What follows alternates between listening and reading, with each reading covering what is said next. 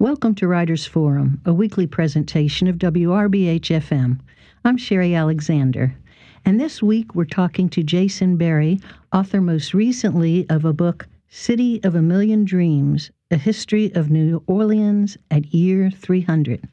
Welcome back to Writers Forum, Jason. Thank you, Sherry. Very good to be here. Well, we always love to talk with local boys, Jesuit boy, Georgetown. Uh, you've you really you're a writer, you're a film director. You you wear many hats. I have to make a living. well, we I know you you're eager to talk about your new book that's coming out, and you also have um, a, a, movie coming out uh, front with the book. But we just have to talk about um, what's in the news this week. You you wrote this trilogy of books, and before that, many many um, articles and so on about the unfortunate situation in the Catholic Church involving pedophile priests. Uh, your first one, I think, was "Lead Us Not into Temptation," and that was when 1992. So that's been a long time, and you've you've even revised it. Well, there's a new edition out. Yes, uh, it's it's pretty much been in print, I guess, 26 years, uh, and I was a decade ahead of the Boston Globe, although I didn't have as much information as they did about Boston. But um, and the Spotlight team did tremendous work, certainly. And then I did another book uh, in that realm, uh, Vows of Silence, in 2004 uh, about the Vatican's mishandling of cases. Uh, and the Legion of Christ. And Father Maciel, the founder of the Legion of Christ, who is a rather dark figure in the history of the modern church. And you made a film for that one, too. I did. I produced a documentary based on that uh, book, which took four years to do. And by the time I finished it, the story had, had moved uh, farther along.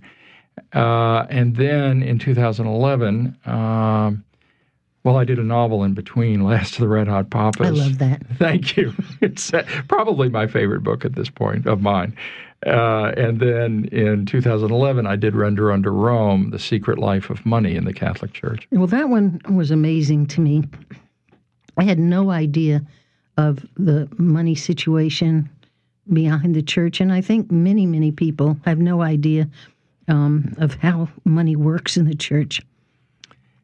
It's um, not very well regulated internally, I think one could say, with a little charitable understatement. Well, understatement, I think you said something like a billion dollars is embezzled all the time or something. Well, I don't recall the exact figure. The book came out seven years ago, but the thing that struck me most was that Peter's Pence, the annual charitable donation to the Pope, uh, had been going for many years to plug the Vatican deficit, and the Vatican Bank was having convulsions when uh, Pope Benedict uh, re- retired or resigned, and uh, Pope Francis uh, then emerged from the conclave. And it slowly seems to have gotten its footing. But, um, you know, the church is the largest organization in the world, and it is not an easy organization uh, to control or to run. Now, you have some suggestions for reform. Yeah, I, I, did a piece in the Washington Post uh, some weeks ago, and I said that the, the what Francis needs really is to establish uh, an independent criminal judiciary at the Vatican that would have oversight on all bishops, and that would relieve him of the responsibility of having to be a, a global police chief, if you will, of uh, errant bishops.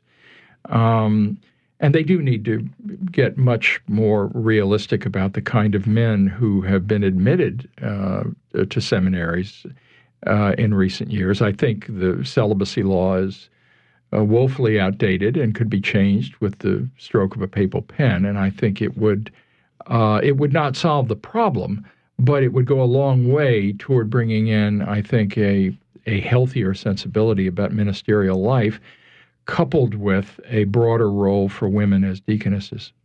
Before we leave this topic and get to your new book, um, just one point I want to ask you about. You have remained a loyal Catholic? Not everyone would say loyal. I, I, do go to Mass, and it's a struggle. It must be um, interesting to see it from the point of view of someone who knows the dirty laundry side of a church? well, I, I, would say this. Um, in 1992, when the first of the three books came out, any number of people locally whom I had known or who were friends of my parents, who, of course, were still alive at that time, uh, would kind of, you know, not make eye contact or. if I entered a room, they would move over to one side. I mean, you know, I could feel the draft. And, um, you know, a decade later, when the Boston Globe came out with its huge uh, package of reports, people were actually coming up to me and looking me in the eye, shaking my hand, saying, "Well, you know, you did a good job." So, I I don't feel an animosity uh, anymore. Although there are many bishops who won't return my phone calls.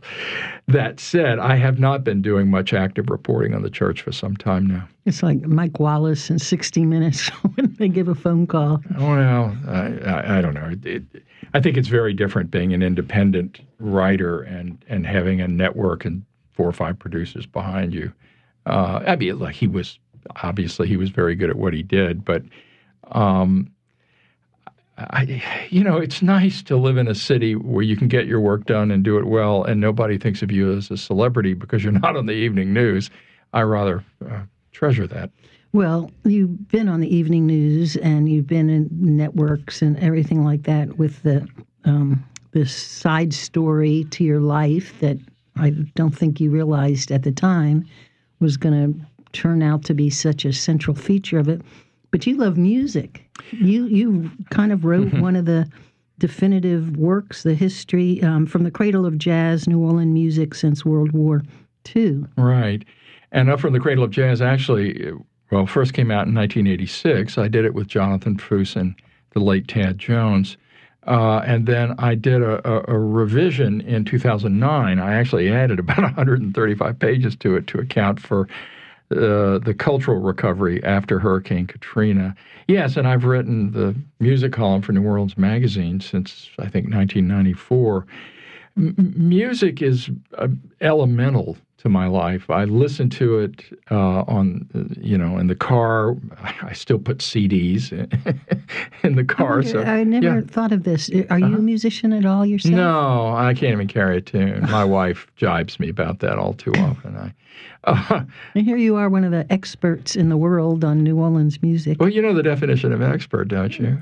it's a man who gets off an airplane carrying a briefcase from someplace else. right. So yes, I'm an expert well, you certainly um, literally have written the book on New Orleans music, and your new book, um, City of a Million Dreams, the subtitle of the book is A History of New Orleans at the year 300, but you're also making a film at the same time. It's a documentary, yeah. The argument of the book, uh, and of course, the book goes much deeper in into uh, the long hall of New Orleans history than the film.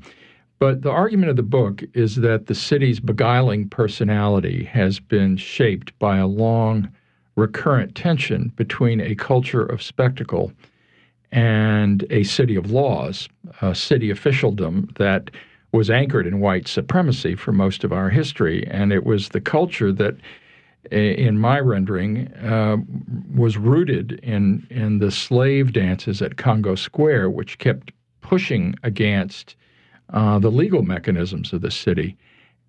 By the time uh, Carnival really begins to take hold in uh, the middle of the 19th century, in a sense, it begins to absorb, even though it is a, a ritual of the aristocracy, it can't control what is going on in the streets.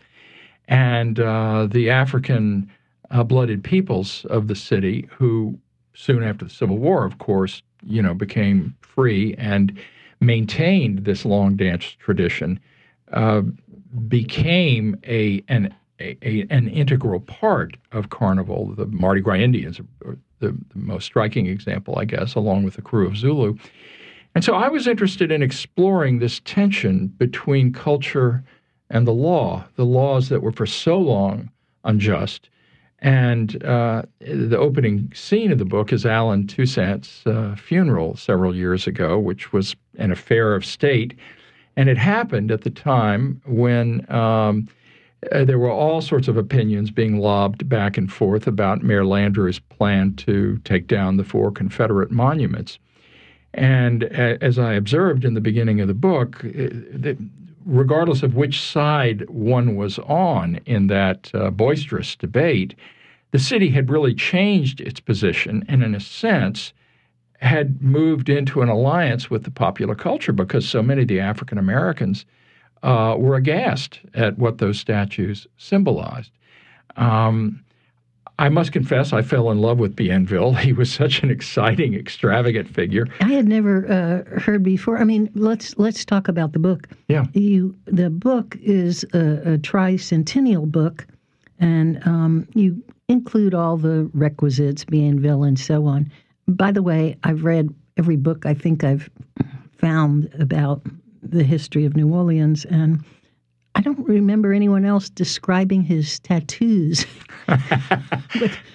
where did you dig that out? Uh, a journal uh, by a French uh, admiral that was translated and published by the museum in Mobile some years ago, and I came upon it uh, doing research. And I was really struck by this admiral's description of the snake tattoos emblazoned on young Bienville's skin. And, you know, I make the point that the the, the body art that Bienville used to show the Native Americans that he could fight as fiercely as they, in a sense, was a curtain raiser to what the city would become this place of people with shifting identities, uh, not just during Carnival. I think I could picture the, the school kids. You know, we all have these pictures of Bienville in our classrooms, and a Putin like picture without a shirt on it. Uh, is there any drawings or anything? No, no. There, well, I mean, there, there was a drawing uh, several issues ago in New Orleans Magazine, but, you know, it's a, a contemporary rendering.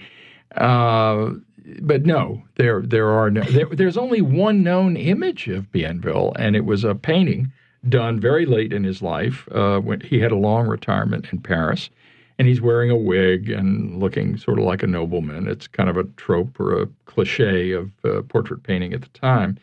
And uh, they didn't go near the tattoos. Of course, he didn't take his shirt off for the painting.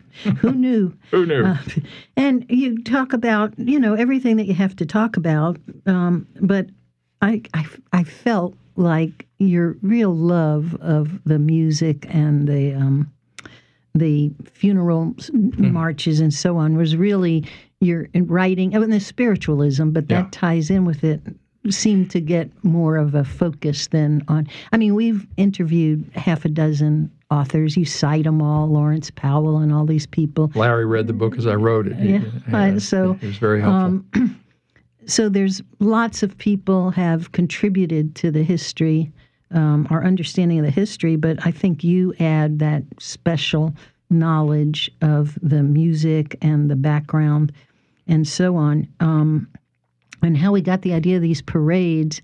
Um, where did we get these idea of these parades for funerals? Well, I think you have to approach parading as a culture and recognize that these are identity pageants. They are the way people tell their stories to themselves and and the wider world. Um, the ring dances of Congo Square were originally burial choreographies, the way in which uh, displaced, uh, uprooted, transported African peoples uh, maintained a link with their past, paying homage to the ancestors. As time passed and the literal memory of Africa receded, uh, the subsequent generations of dancers maintained the ring as a, a sort of uh, archetype. And by the late 19th century, when the linear procession of brass bands has risen to the point where having a military parade for a prominent citizen is, is a commonplace, what you see slowly coming together is the ring and the line, the, the circular movement of African dancing and the linear procession of the European tradition. And by, you know, the early 20th century, the funerals that we know today, which we today call jazz funerals, the early jazz men called them funerals with music, have become a uh, uh, an established tradition and one in, uh, which allowed African Americans to, if you will, take over major avenues and streets for several hours at a time. It was both a manifestation of cultural memory, but it was also a powerful symbolic way of uh, demonstrating freedom on the rise. Well, especially you compare it to the um, traditional Mardi Gras parades and the um, white groups, which a lot of people today mm. might not like to remember. You know, we honor Comus as really one of our most exclusive uh, mm-hmm. uh, organizations in New Orleans, but and they started it all. But you describe the parade um, after Reconstruction, where really it was. Um, some people could say it was a. a well, it was racist. It was patently racist. I didn't want. I mean, I'm not the only one to say it. James Gill did a, a whole book on it, a terrific book. But um, you know, when you think about what the city was like after the Civil War, um, the real war in New Orleans happened after the war because the city fell in 1862. Uh, it was not well guarded. Uh, the troops fled. And then by 1865, when the war ends, the Reconstruction begins with a great promise for uh, the Creoles of color who entered public office, desegregated the schools, and were laying the groundwork for a very different kind of democratic government when the reign of violence began. And the old line carnival krewes historically were very much part of, of that campaign of terror. It, it can't be denied. On the other hand, I think one always looks for signs of hope. And uh, one of the points I made near the end of the book is that for a city that is so drenched in symbolism and pageantry, the fact that uh, Rex now goes uh, out to the dock to greet Zulu as he arrives in Lundi Gras is a you know a sign of respect, and more than that, I think a kind of hands across the table moment where people watching on television or people who are out there see the city trying to turn a corner. People, people that aren't from New Orleans, and you know, millions of people around the world uh, view our Mardi Gras, and we're very glad of it mm-hmm. because mm-hmm. they're all we got. Um, they might not be as aware as the locals are of the history um, that you're talking about, where Zulu actually began more as to mock Comus and the other um, Rex in particular. Rex yeah. krewes. It was a form of satire. They they wore yeah. a Crisco can on their head to make banana fun stalk, of yeah, being the king. And so what you're saying is what progress that now they're considered um, equally important members well, of the Zulu is a political powerhouse. There there's no doubt about it. Uh, and you know, Rex, I think, has sort of evolved with this idea of pro bono publico for the greater, you know, public good.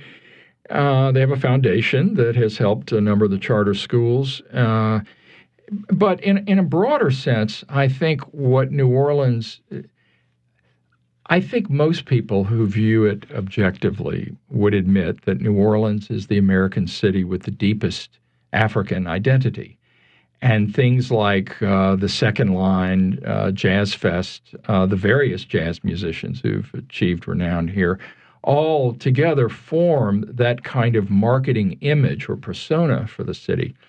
And so, in a sense, the efforts of the diehard uh, segregationists and white power supremacists in the late 19th century have, have finally ebbed. I mean, there's still a few people out there who are squawking, but they don't have much real power. And uh, the city is growing into a different sense of itself. Um, you know, the identity of many cities, identities, I guess I should say, uh, do evolve as time passes, as neighborhoods change. And I think uh, when you look at the ravages of Hurricane Katrina, the terrible flooding, I mean, we almost drowned on global television.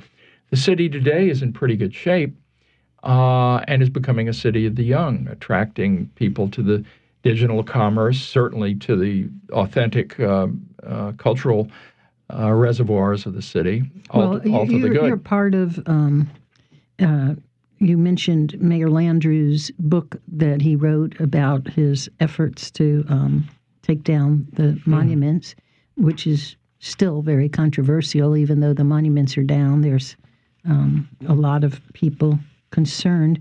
And he, uh, I noticed he thanked you as a collaborator. You helped him, mm-hmm. you know, with the history and everything of his book. So, so you see it, you see all the different passionate people's feelings. I, I do, and I understand where they're coming from. Uh, I, well, I supported the mayor's position even before he called me out of the blue one day, several months later, and asked me if I would help him on his book. Uh, I was glad to. Uh, very interesting. He would come to my house at 5:15 in the afternoon, driving alone without a city driver, uh, and we would go about 90 minutes uh, in the interviews. And um, he had written a fair portion of the book himself, several chapters, and then uh, we took the interviews, transcribed them, and uh, and then I helped him shape the narrative. But it was a pleasure to work with him. I think, frankly, I think he's going to stand as the best mayor the city has had um, given the fact that he rebuilt the city after the hurricane, and then, even though many people don't agree, taking down the monuments, I think, put us on the right side of history. Well, to get back to your book, please, um, and the, the, film, and the film, I love um, the music chapters. I think my favorite was the last days of Danny Barker. Barker and his wife Blue Lu. Maybe it's because I'm more familiar with his music. Right. Um, I love Save the Bones. For Henry, Henry Jones. Because Henry doesn't eat no meat. Um, and Blue Lu's uh, Don't You Feel My Leg. I mean, that yeah. just it sums it all up. But you talk about a, a different type of uh, musician, Dr. Michael White, mm-hmm. much more, well, PhD. I mean, it's not right. an honorary music degree. I mean, the man is a scholar. Well, Michael, uh, yes, earned his doctorate in Spanish at Tulane. And uh, while he was in graduate school, he was sort of ushered into the ranks of the brass bands. Actually, began when he was an undergraduate at Xavier, uh, where he now teaches, uh, by Doc Paulin, who had one of the older marching bands. And I think six of his sons are playing music today. So Michael came up through the brass bands and, as a clarinetist, was responsible the widow's wail, that piercing sound uh, that sort of um, echoes the sobbing of the widow at the death of the man who has died.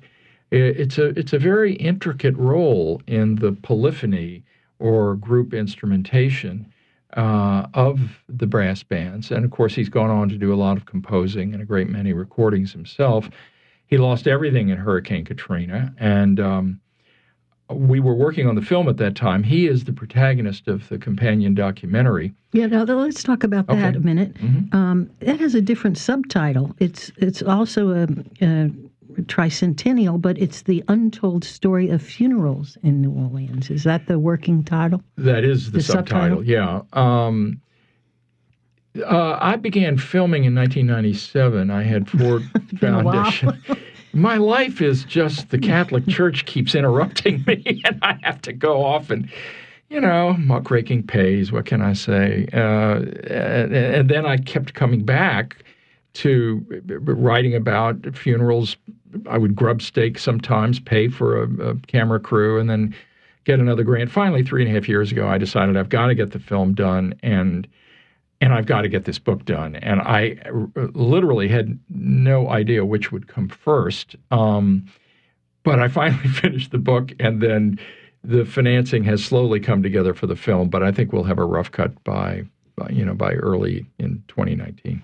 Uh, you had a Kickstarter campaign too we to did. help you over the hump. It yes, one of many humps. We got over. We got over. Well, we look forward to that. Um, is is is it gonna also does the film also include a lot of what you have in the book or do you think people should need both really? No they absolutely need both.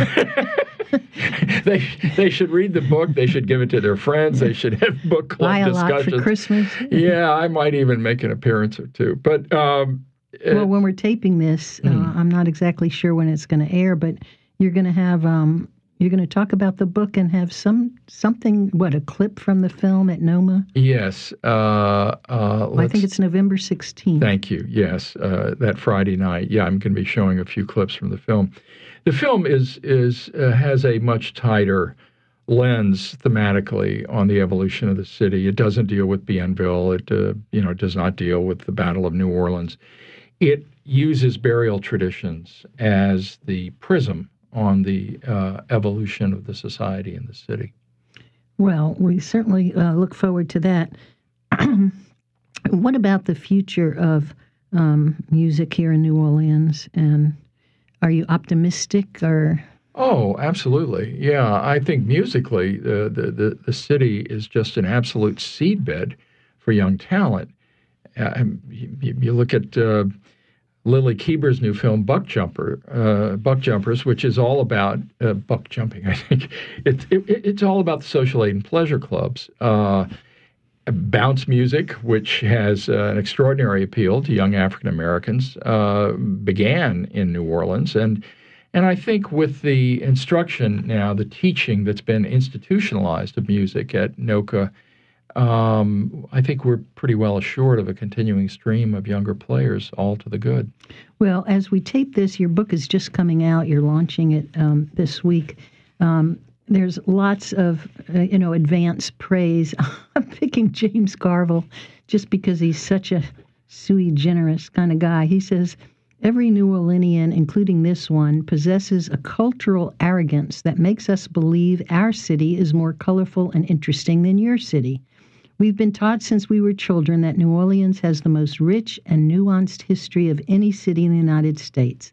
Now that Jason Berry has written this masterful work, I no longer believe my city is more interesting than yours. I know it read this book so you can agree with me. well, uh, James and I are friends. Uh, I, I, I, support his views, and let the record reflect I did not pay him for the blurb. You've been listening to Writers Forum, and we want to thank our guest this week, Jason Berry, author most recently of City of a Million Dreams, A History of New Orleans at Year 300. I'm Sherry Alexander for WRBH.